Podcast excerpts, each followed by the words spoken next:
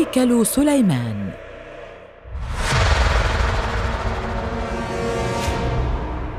القضية الأعظم في التاريخ واللغز الأكبر على الأرض. لا أحد يعلم إن كان وجوده حقيقة أم مجرد خيال وخرافات. أوطان تصبت بسببه وحربه مستمرة إلى يومنا هذا. هيكل سليمان العظيم. هيكل سليمان أو الهيكل الأول أو البيت المقدس أو بيت همقدش. وهو يعتبر بمثابة الكعبة المشرفة عند اليهود. وهو المعبد اليهودي الأول الذي بناه نبي الله سليمان عليه السلام حسب المعتقدات اليهودية. فيقال إن الذي أسس لبناء الهيكل هو نبي الله داود عليه السلام لكنه مات قبل أن يبدأ بناءه. فتقول الرواية أن النبي داود كان يعيش حياة مترفة فشعر بالذنب نتيجة لوجوده في قصر ووجود تابوت العهد في خيمة فقرر بناء الهيكل. فبحسب الديانة المسيحية في العهد القديم جاءه الرسول نيثن وقال له أن الهيكل لن يتم بناؤه بشكل كامل في عهده ليكمل ابنه النبي سليمان بناء هذا الصرح. ويعتقدون أنه تم بناؤه ليحوي تابوت العهد الذي يحوي لوحي موسى عليه السلام. وحسب الرواية اليهودية فإن الهيكل نفسه ليس كبير الحجم لكن فناءه كبير وهو مستطيل الشكل ويتكون من ثلاثة غرف متساوية العرض. فالغرفة الأولى مخصصة للعبادة وهي ما تسمى بقدس الأقداس ويوجد فيه قاعة للاجتماعات وبيت للنساء كما يوجد في الغرفة المقدسة تابوت العهد الملحق بالمذبح طوله ثلاثون متراً وعرضه عشرة أمتار ويحيط به أربعة جدران وارتفاع الهيكل يصل لخمسة عشر متراً مع العلم أنه لا يوجد وصف دقيق أو مخطط واضح على هندسة الهيكل.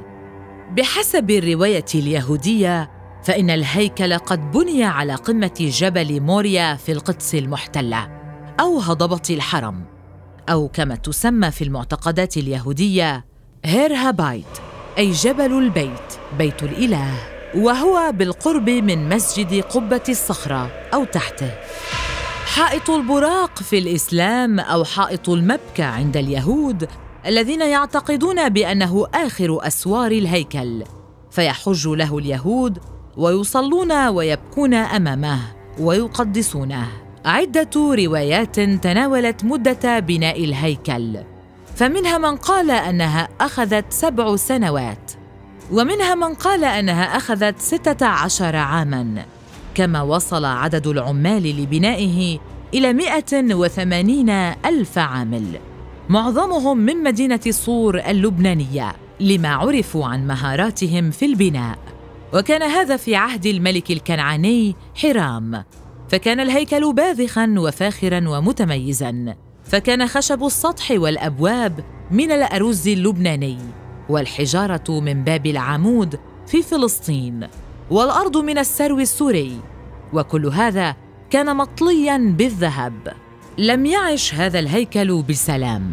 فكانت الحروب تتوالى عليه ليكون دماره الأول على يد نبوخذ نصر الملك البابلي عام 587 قبل الميلاد. وفي مرة ثانية في عهد مملكة المكدونيين على يد الملك أنطوخيوس الرابع.